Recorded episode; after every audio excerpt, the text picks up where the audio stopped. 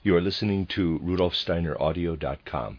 As well, you can hear these podcasts at rudolfsteiner.podbean.com. Please consider becoming a patron. There are two publishing houses, steinerbooks.org in America and rudolfsteinerpress.com in England, which are the sole publishers of Steiner into English and have given me permission to do these recordings.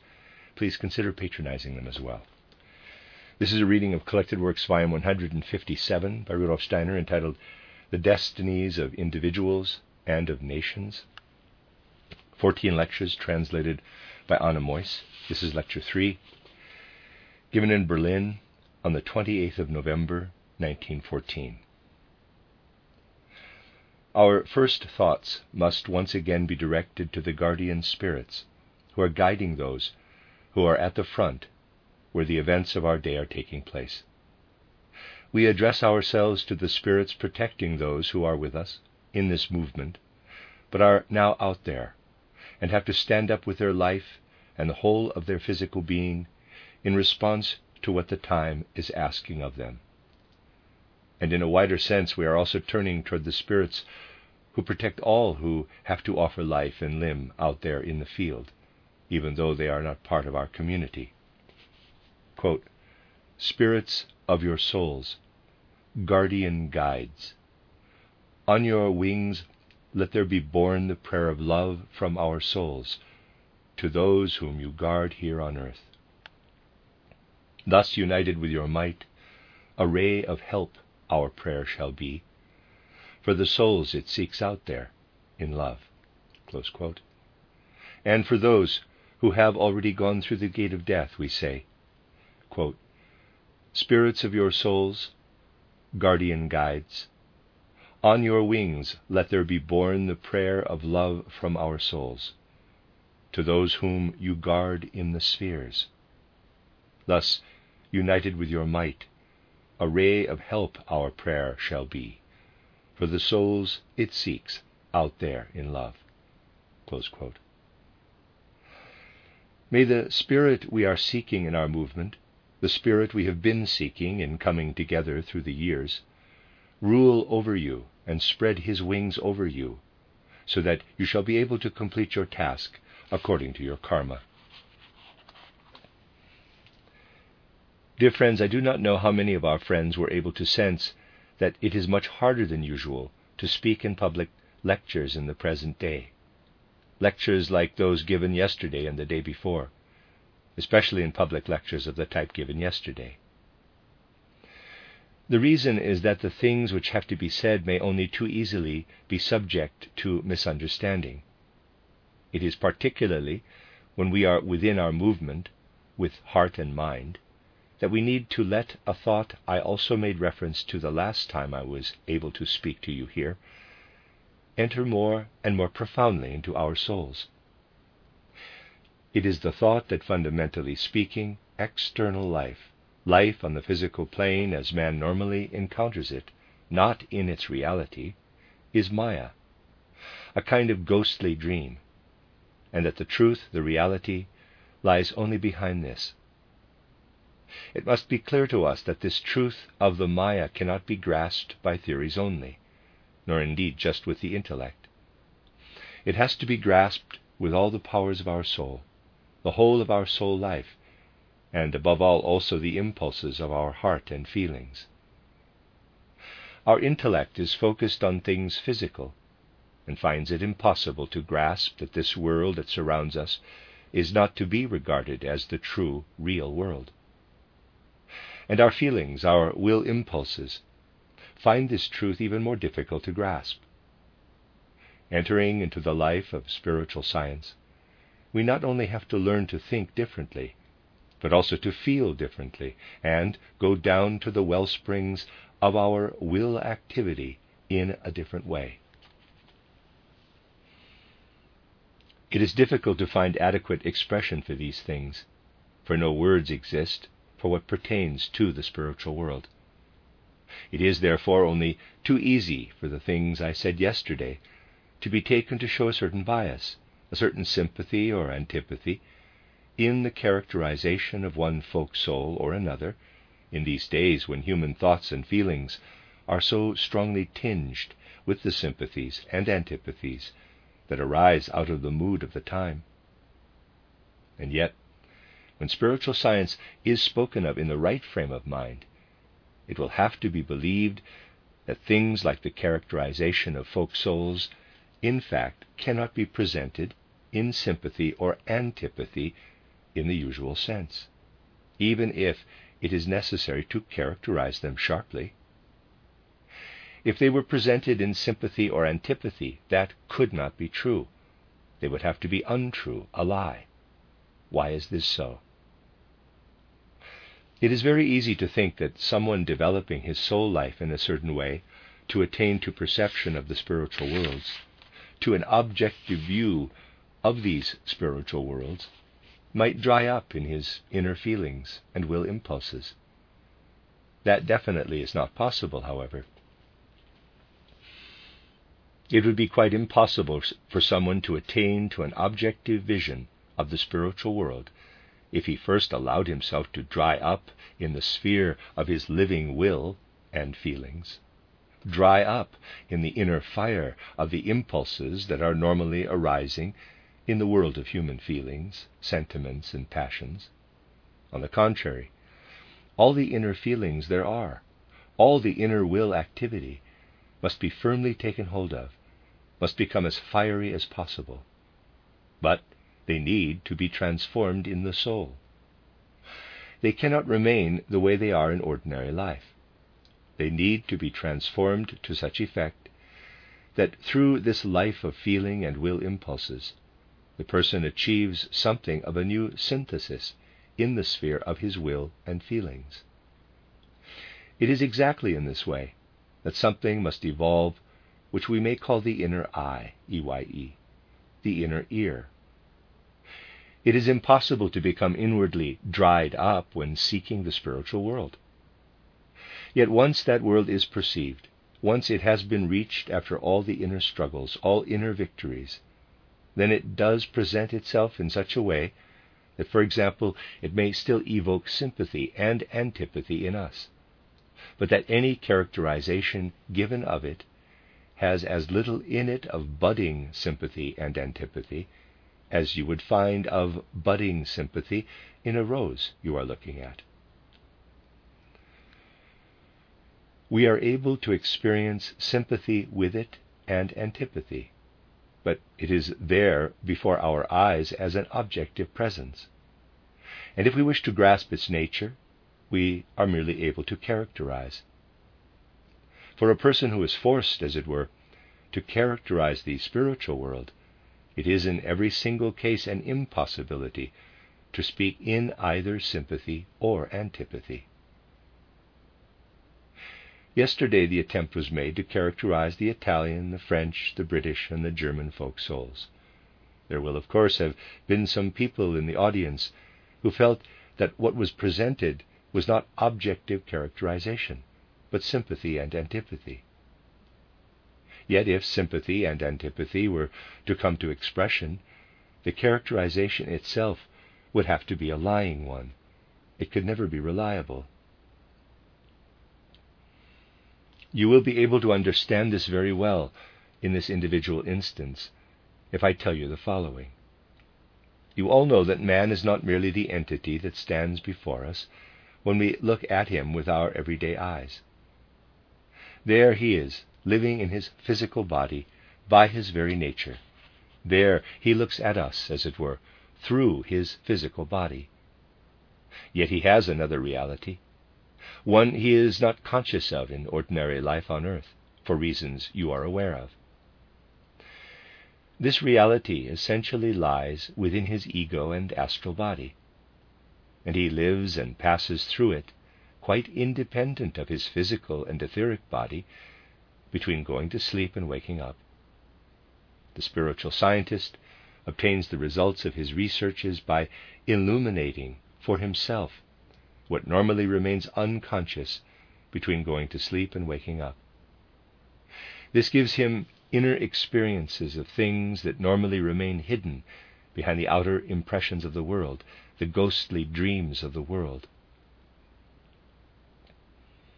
One thing I said in yesterday's lecture was that the folk spirit, the folk soul, lives specifically in the etheric body of man, and we are within this body from the moment we wake until we go to sleep. On waking, we become immersed in the folk soul as we enter into the body. When asleep, we are not in the folk soul, only between the moments of waking and going to sleep. The question is if the spiritual scientist brings inner life and light, particularly, into the aspects that are not within the physical body, what is the situation with regard to his life in the folk soul when separate from the body? There, the folk soul has a divisive effect. The spiritual scientist cannot live within the folk soul when consciously going through the things man goes through in his sleep. The peculiar thing is that at any time, at any particular moment, a certain number of folk souls may be said to be reigning. The way these folk souls behave toward one another actually makes up the whole earth life of mankind, insofar as it is on the physical plane. Entering into the physical body, we also enter into our folk soul. Coming out of the physical body and having conscious experience outside it, we also enter into the folk soul element. This is one of many experiences one has, but not into our own folk soul. We enter into the other folk souls and never our own. That is the one we live in during the day in our physical bodies. Accept the full weight of these words. On going to sleep, we do not enter into one particular folk soul, but into the concerted action, the dance, as it were, of the other folk souls. The one soul which does not contribute to the dance is the one we enter into on returning to the physical body. In doing his researches, the spiritual scientist actually joins those other folk souls which are acting in concert, and with them lives through the same things we normally experience on the physical plane in relation to our own folk soul, the soul belonging to the nation within which we ordinarily find ourselves. Let me ask you then if a spiritual scientist really knows of life, not only in his own folk soul, but also in those other folk souls, if he has to go through this, would he then have any real reason to describe his own folk soul with a different kind of objectivity than other folk souls? He does not. Here the potential is given to rise above the prejudices of sympathies and antipathies and be objective. Of course, it is not only the spiritual scientist who goes through this, and he does it consciously, but all human beings go through it. Between going to sleep and waking up, every human soul lives in the sphere where all folk souls act in concert, except for the one his soul lives in when awake in the daytime. This is something spiritual science offers, so that the horizon of our feelings and sentiments can be truly widened. We often say that spiritual science is able to provide for genuine love, with no distinction of race, nation, class, and so forth, because of the nature of the insights it makes possible. This statement is so profound anyone who clearly sees himself as a human being in that part of himself that is of the Spirit simply cannot shut himself away in hatred and antipathy from that which is humanity he will have to say to himself that it is really senseless not to love. Yet, in order to be able to say, quote, it is really senseless not to love, quote, spiritual science simply must come to us as something we live, not something we merely know. That is also why we pursue spiritual science, not merely as knowledge, but in such a way that in living together for years in our branches, it truly becomes one with us a spiritual nourishment that we take in and digest.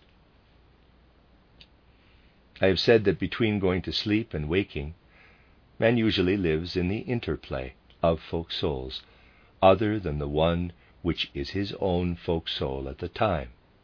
That is the usual way. There is a way, however, of living one sidedly, as it were, in just one particular folk soul. There is a way in which one is forced, in this state between going to sleep and waking, to live not within the whole interplay of those other folk souls, within their dance, as it were. Instead, one is more or less under a spell to live together with one or several folk souls that are taken out of the total concord of all folk souls. There is such a way.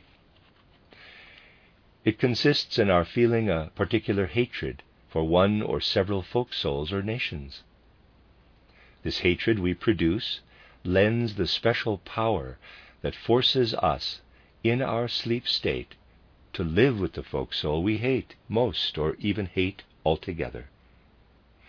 There is no better way of preparing ourselves for entering completely into one particular folk soul when, in the unconscious state, between going to sleep and waking, and having to live with it the way we live with the folk soul we know when in our physical bodies, than to hate it, but to hate it sincerely, at the level of our feelings, not merely persuading ourselves that we hate it. When such things are said, we become aware how the reality of Maya has to be taken with profound seriousness. It is not only that our intellect, being what it is, does not want to see that things are different in their depths than in the outer ghostly dream they present, but our feelings, our will, also rise in protest against something which holds true for the spiritual world.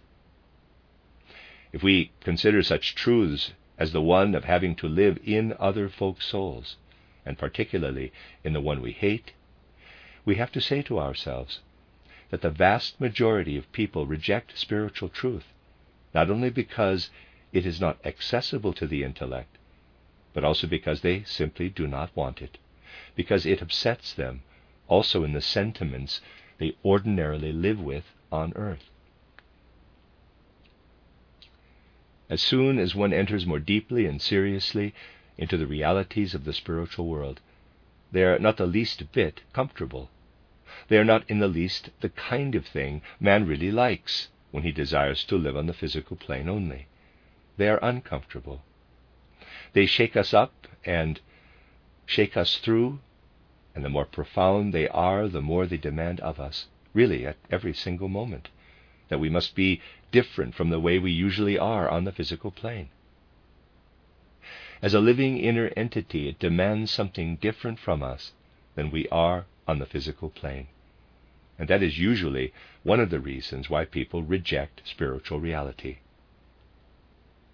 We cannot do other than see ourselves linked, not with just one part of the world or of mankind, but linked with the whole world and the whole of mankind. Fundamentally speaking, our physical existence is merely the swing of the pendulum to one side, the swing of the pendulum in the other direction is in many respects the opposite, only we do not know of it in our ordinary life.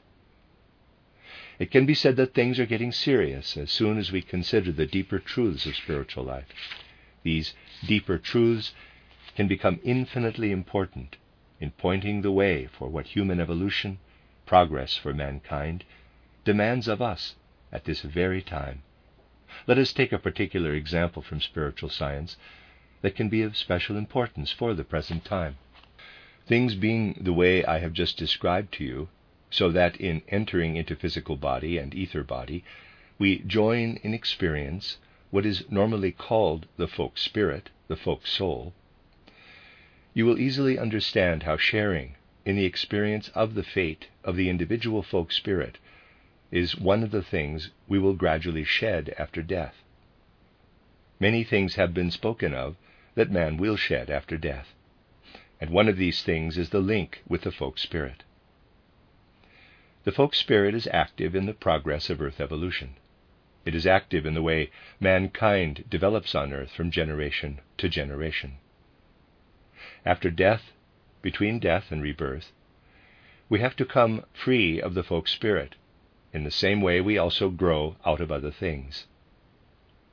This at the same time lends significance to the hero's death, on the field of battle, for instance, a significance that is felt. Any who feel it in the right way, and those going through such a death in the right frame of mind, surely will feel this, will know that this death is a death of love. It is not suffered for personal reasons, not for the things one can keep with one for the whole period between death and rebirth. It is suffered for the folk soul, in that this physical and ether body is given up selflessly. It is impossible to think of death in battle without knowing that it is filled through and through with genuine and most heartfelt love, with men being upheld by something that contributes to the future good of mankind. That is what is so great, so utterly tremendous in this death on the field of battle, if it is experienced in the right frame of mind. For it is impossible to conceive of it except in conjunction with love. The association with our particular folk spirit has to be cast off between death and rebirth. It has to fall away from us. We have to reach a region where we do not live with the individual folk spirit as such.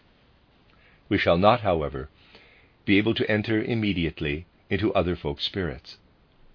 That only happens between going to sleep and waking up. We have to free ourselves altogether of everything that is wholly of the earth, and enter into a life that is separate from anything to do with the evolution of mankind on earth. We must also free ourselves of everything that links us to folk spirits. And this again is something that widens and enlarges the horizons of our feeling life, if we make it something we know. For it lets us look toward the other element an element we seek that is not around us when we live on the horizon of physical existence. As you were able to see from the characterization of individual folk spirits given yesterday, it is so that in conscious awareness one of them may be more inclined toward the individual personality of man, to what man is as an individual personality, whilst another is less inclined that way. I have compared it with the way one person looks more into his inner life, whilst another lives more in the life of the outer world. One particular folk spirit is more concerned with individual human personalities, another less so.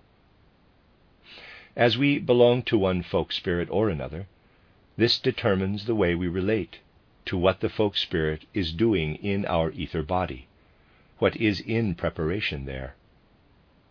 As a result, there are certain differences in the casting off process after death, in the gradual emergence out of what the folk spirit has made of us. Let us take the French folk spirit, for example. It is a folk spirit whose inspirations are connected with a highly developed culture, a culture that can only be seen as arising because this folk spirit is looking back to ancient Greek civilization. I have discussed this already. This folk spirit now works on the people belonging to that particular nation in such a way, and that is the very nature of the folk spirits, that go hand in hand with highly developed civilizations, that deep impressions are made on the human ether body, that the signature of the folk spirit leaves a sharp imprint on the ether body. This has to do with something I pointed out yesterday that the Frenchman becomes attached to the image he has created of himself. The consequence of the sharp impressions left on the ether body by the folk spirit is that when the soul leaves the body, when death occurs, sharply distinct features are left in their ether body and also in the astral body of man. It is particularly, if one belongs to a nation such as the French, that the soul emerges from physical life with an astral body bearing distinct features. The consequence is that it takes a lot to cast off all that is left of the folk spirit after death. If we compare the shedding of the essential folk spirit, as it occurs in a member of the French nation, with the same process for a soul that has been under the influence of the Russian folk soul, for example, we get really the opposite effect in the latter case. The Russian folk soul is young, as it were, and as yet concerns itself less with the individual human beings put in its care. Because of this, individual people passing through the gate of death bear little of the stamp of the Russian folk soul in the ether and astral bodies. Looking at the overall situation in the spiritual world, we find, in looking at the souls that have passed through the gate of death, that we encounter sharply defined ether bodies and also sharply defined astral bodies in the souls of the French people, whilst Russian souls show little of the imprint of the folk spirit on their ether and astral bodies. Because of this, the different souls can be used for different purposes by the guiding spirits that have the task of furthering the evolution of mankind. We are now in an age that truly cannot progress unless a certain sum of spiritual truth reveals itself to mankind. That has been discussed on many occasions, even to the point that it has been said that by a certain time span in the present century, the revelation of Christ will be made to man in the spiritual world. But we can take it in such a way that we say, a spiritual element has to come into the world. This spiritual element entering into human evolution is first of all the fruit of a struggle won by the spirits in the supersensible sphere. Higher spirits, spirits belonging to higher hierarchies, are fighting in this supersensible sphere to enable the spiritual stream to enter into human evolution. In this struggle, they also bring into play forces deriving from human beings who have passed through the gate of death. In the life between death and rebirth, man is always participating in the work that brings about what happens in the world. Being individual in his constitution, he will also contribute in quite a different way, depending on whether he comes from a French body, for example, or a Russian one. That is why the spirits of the different higher hierarchies are able to use these souls in different ways. The future development of mankind does, however, depend on a tremendous struggle taking place in the spiritual world at this moment. A struggle in the spiritual world does have a different meaning from one in the physical world. A struggle in the spiritual world means working together to give form and function to something fruitful. It is a struggle necessary for human evolution. In short, it is a struggle that gets somewhere. It is being fought by certain spirits belonging to the higher hierarchies. They are fighting it by making use of certain young souls coming from the area of Eastern European civilization and certain souls coming from the Western European civilizations. It is a struggle that will go on for a long time yet, a struggle between Russian souls that have gone through the gate of death and French souls that have gone through death a war waged by spiritual Russia against spiritual France. It is a terrible war, if we use the words belonging to the physical plane. Looking into the spiritual world today, one sees this struggle between spiritual Russia and spiritual France, and the spiritual world is full of it. It is a distressing struggle. And now, in the light of this, let us look at what is happening on the physical plane. An alliance is made. That is the mirror image of the struggle in the spiritual world. Now, this is the kind of problem one has to cope with in spiritual science. Please do not think that it is possible simply to generalize and say, quote, it is easy to arrive at spiritual truths by always thinking the opposite of what is happening on the physical plane. If that were made the rule, we would get the most silly and erroneous results. For it may hold true in five out of a hundred cases, but not in the other 95. All spiritual truths are individual and have to be considered individually. They cannot be determined by mere dialectics. But the truth I have spoken of is one of those that make a particular impact today. For it can make us aware once again how very different the world looks when we see behind the veil of Maya, and how the external doings of man may present the opposite of the true reality, of the spiritual.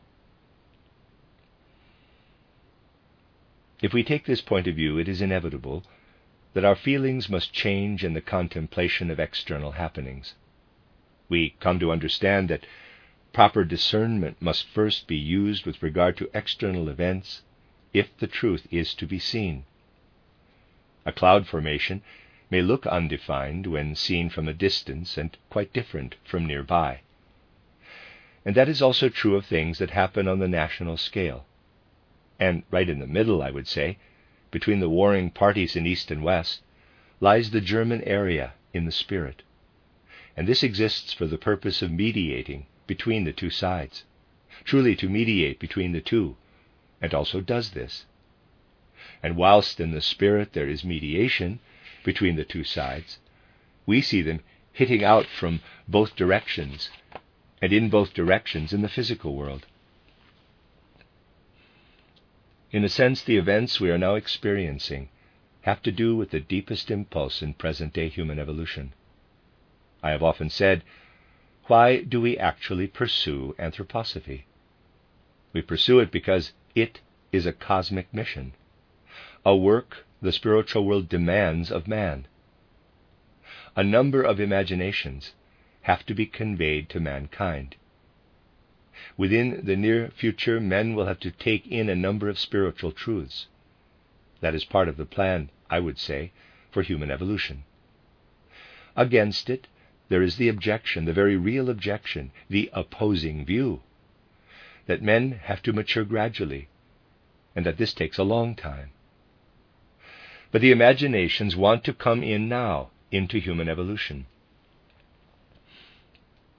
Something has to enter into human evolution that lies a bit above the physical plane, I would say, something higher.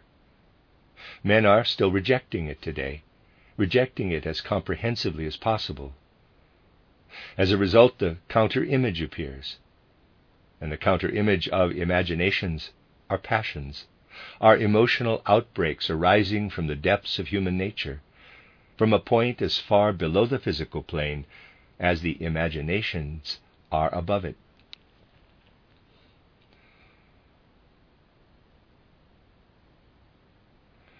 When we see human beings face one another in hatred today, in genuine untruthfulness, what is this hatred, this untruthfulness? They are the mirror images of the imaginations that want to burgeon forth and are now emerging in this form because men resist them. An element present at a certain height above the physical plane, emerges as a product of transformation, as something that lies at the same distance below the physical plane. It has to work itself out. Again, it is possible to find the reason for these disagreeable events in the general karma of mankind. Why does it have to be now, in our present age, that men receive a certain sum of spiritual truths? The question can be answered as follows two things are possible. One is that a person has a certain feeling for spiritual truths and does not meet them with deaf ears, but rather takes them into his heart and his soul. That he becomes an anthroposophist, as it were, the way it is possible now to become an anthroposophist. Or it may happen that a person rejects spiritual truths, that he will say perhaps that all this is foolish, stupid nonsense, that it all comes out of the heads of a few foolish dreamers who would do better to take up something else. When a person passes through the gate of death, he does, of course, enter into the spiritual world. If someone were to say, quote, Do we only enter into the spiritual world if we acquire knowledge of that world in the time between birth and death? We might perhaps say to him, quote, Of course. A person who knows nothing of the spiritual world will also enter into it. But what is the difference between these two types of people? The difference is considerable. I am now always speaking only of our own time, for spiritual truths are individual. And if someone were to say, in relation to what I described earlier, quote, I assume imaginations unable to come through will therefore always be transformed into a war of malice, like the one we have now? That would be the wrong view. At other times, they may behave quite differently. Spiritual truths are always individual, and what I am going to say now represents a truth that is individual to our time. A person going through the gate of death, without having made use of the opportunity to take in spiritual elements that exist in our time, hands over his soul to the higher worlds on passing through the gate of death in almost the same state he received it when he went through birth to enter into physical existence. The higher worlds receive nothing from him but what they have given him on his incarnation. On the other hand, a person may make his own here on earth what it is possible to obtain from the spiritual world, not by mere faith, but by entering into the spiritual worlds in a living way. On his death, he will not hand over his soul to the spiritual worlds the way he received it at birth. He will also hand over to the supersensible beings the concepts, ideas, and feelings he has achieved here. These belong not only to him, they belong also to the supersensible beings. Any who do not bring these with them will, of course, also live into the spiritual world, but make no contribution to human progress. And if people had always lived like that, or done so from a certain point of time, mankind would have remained as it was. There is progress, further development, and souls will always find something new on entering the earth in a new incarnation, because they find opportunity to take in the particular mission of an age. In the final instance, a decision always has to be made as to whether we relate to the spiritual world or not. For instance, someone might say, quote, What do I care about the progress of mankind? What does the evolution of the earth matter to me? Let the earth come to a stop. I shall go on regardless. That is how a person may speak who has no real love, no interest in earthly progress. Any, however, who bear within them the love for human progress as their highest responsibility will be unable to choose that road. There is also freedom in this sphere. And souls will come to anthroposophy only through freedom and love for man's true progress and man's true good. So it is not possible either to become an anthroposophist out of mere egotism. In becoming one, we contribute something to the progress which one otherwise withdraws from. One is active in love, therefore, not merely for oneself, but for something else. This is something I hope will always shine through in all our discussions of the spiritual knowledge we are seeking. That this spiritual science is a living, active force. I am not talking about visions. I am talking of this science. Vision merely yields the results. I am speaking of the results coming alive in man.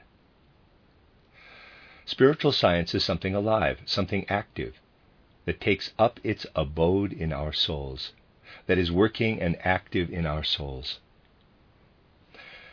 I have often used the comparison that merely to speak of love, considering particularly the talking that goes on in the theosophical movement, is like standing in front of a stove and preaching that it shall grow hot, this being its duty as a stove. Even the best of sermons concerning its responsibilities as a stove will not make it grow hot. It will grow hot, however, if we put some wood in it and put a match to it. Basically, that is how it is with all preaching of human love, and such preaching will prove hardly more successful when directed at men than a sermon directed at the stove, telling it to grow hot. Such preaching has been done at all times, and the results can be seen. But anything that is not mere knowledge of the spiritual world, not mere idea, mere word, but is instead something alive, something active in the word, That is the wood we give to our soul, and it will burn if it is rightly taken in by the soul. This can be learned particularly from conflicts like the present one. There, knowledge is set aflame.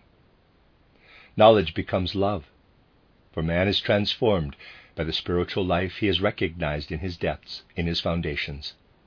This profound transformation is indeed most uncomfortable for him. He rejects spiritual truth and would rather remain in Maya. Basically, that is also the next reason for the often heard statement that spiritual truths should not be offered too freely to the public. After all, these are not truths that act as neutrally as physics or chemistry when they are spoken, but truths toward which the human soul cannot maintain a wholly neutral attitude, having to either reject them or take them in. To take them in, however, the soul has to change in a certain way from what it is in ordinary physical life. So it is true that the world does get somewhat stirred up, excited, when the deeper spiritual truths are presented. Yet our age is ordained not to shrink from such excitement and really to go through this excitement. This will be the only way of preparing the ground for a new spiritual life, a spiritual life we must live toward, for we are now indeed at its starting point. And the signs of the times indicate that it is necessary to understand certain things. We may find many of the things that are happening in the outside world, particularly in these days, incomprehensible and senseless. Just try and take a number of things together. It is my task here, as it were, to speak to you in more intimate fashion than is possible in a public lecture. I have the task of formulating the things I said in my public lectures that were in the context of current events in such a way that they become effective truth. To formulate them in such a way that the words are the right ones for this, our time. If you try and take a number of things together, you will see that one particular aim has been present all the time to call forth ideas that are a little more the right ones, sentiments and feelings that are more the right ones, with regard also to current events, than those that come so easily and are so widespread. Try, for instance, to hold on to the fact that in my first public lecture, I endeavored to show how the German people at heart really had a very strong inclination toward peace, toward peaceful progress, and how it really is quite accurate to say the German people, as such, did not want the war. Though, if we listen to our left and to our right, we find they all say, they all stress Quote, we did not want the war. The French did not want the war. The English did not want the war. They had to go to war for, in quotes, moral reasons. But those moral reasons were produced in just 18 hours. They all stress they did not want the war. Let us hold fast to that.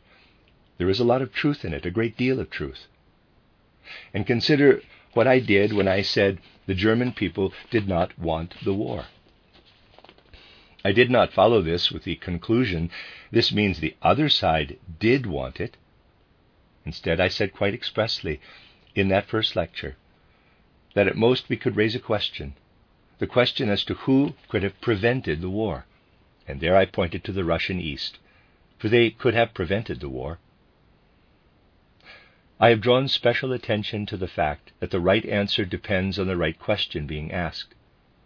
If someone insists he did not want the war, this does not necessarily mean the other person did want it. It is possible that both did not want it, and yet it came about. Leaving aside the peculiar situation of Russia, we are basically able to say that the war really had not been wanted or intended what we call, in quotes, intend on the physical plane. This war arose with elemental necessity out of opposing forces, quite incomprehensibly out of forces in elemental opposition.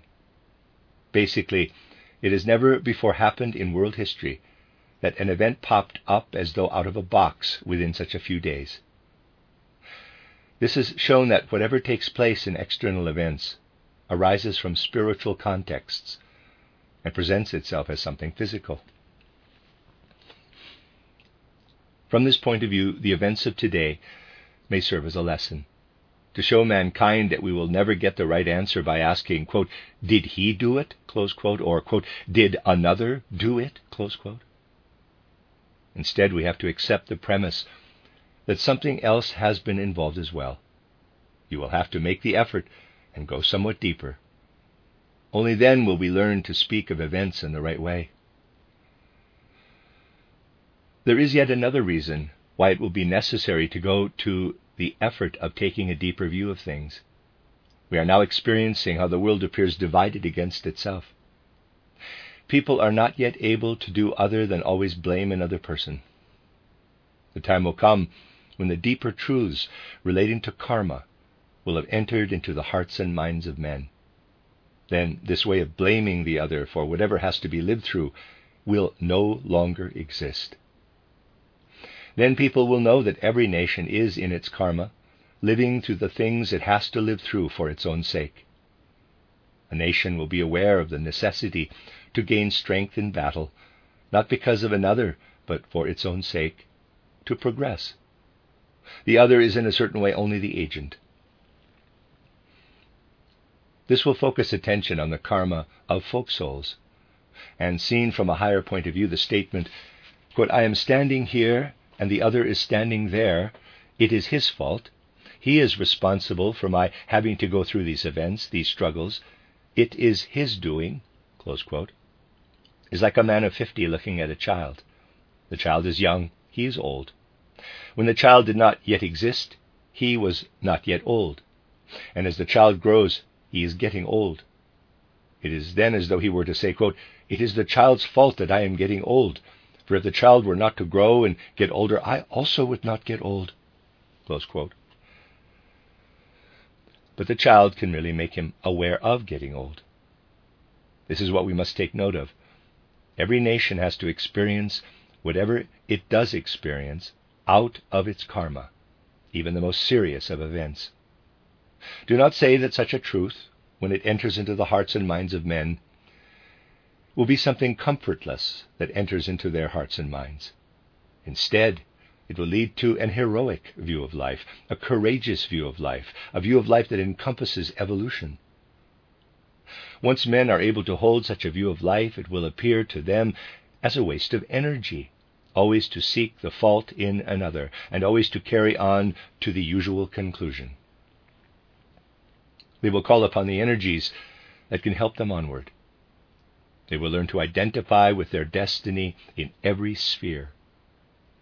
We have seen in my public lecture that this destiny, generally seen as something external, can only be properly grasped when we surrender to this destiny.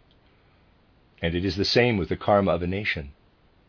When love comes to earth, then this attitude will arise among men. Again, as on former occasions, I would appeal to you, dear friends, who have dedicated yourselves to a spiritual movement, to consider that in future it will be necessary to fill the mental horizon we live in, not merely with the kind of thoughts that existed before, but to fill it with new thoughts. These, however, can only be thoughts arising from the spiritual world. It will not be immaterial whether or not a number of people send up thoughts into the spiritual world like those deriving from such considerations as have been presented today. In deciding to meditate on these truths, you will help the events that are to happen in the future to happen in the right way, for the good of man. You are anything but inactive with regard to human progress if you meditate on the thoughts the present time calls for in order that man may truly progress. Let us hope that a good many of us succeed in doing spiritual work side by side with the work that is done with blood and death. Spiritual work which consists in filling the world with the right thoughts, with thoughts that relate to the mission of age. We shall then be able to feel that these are the true thoughts of love.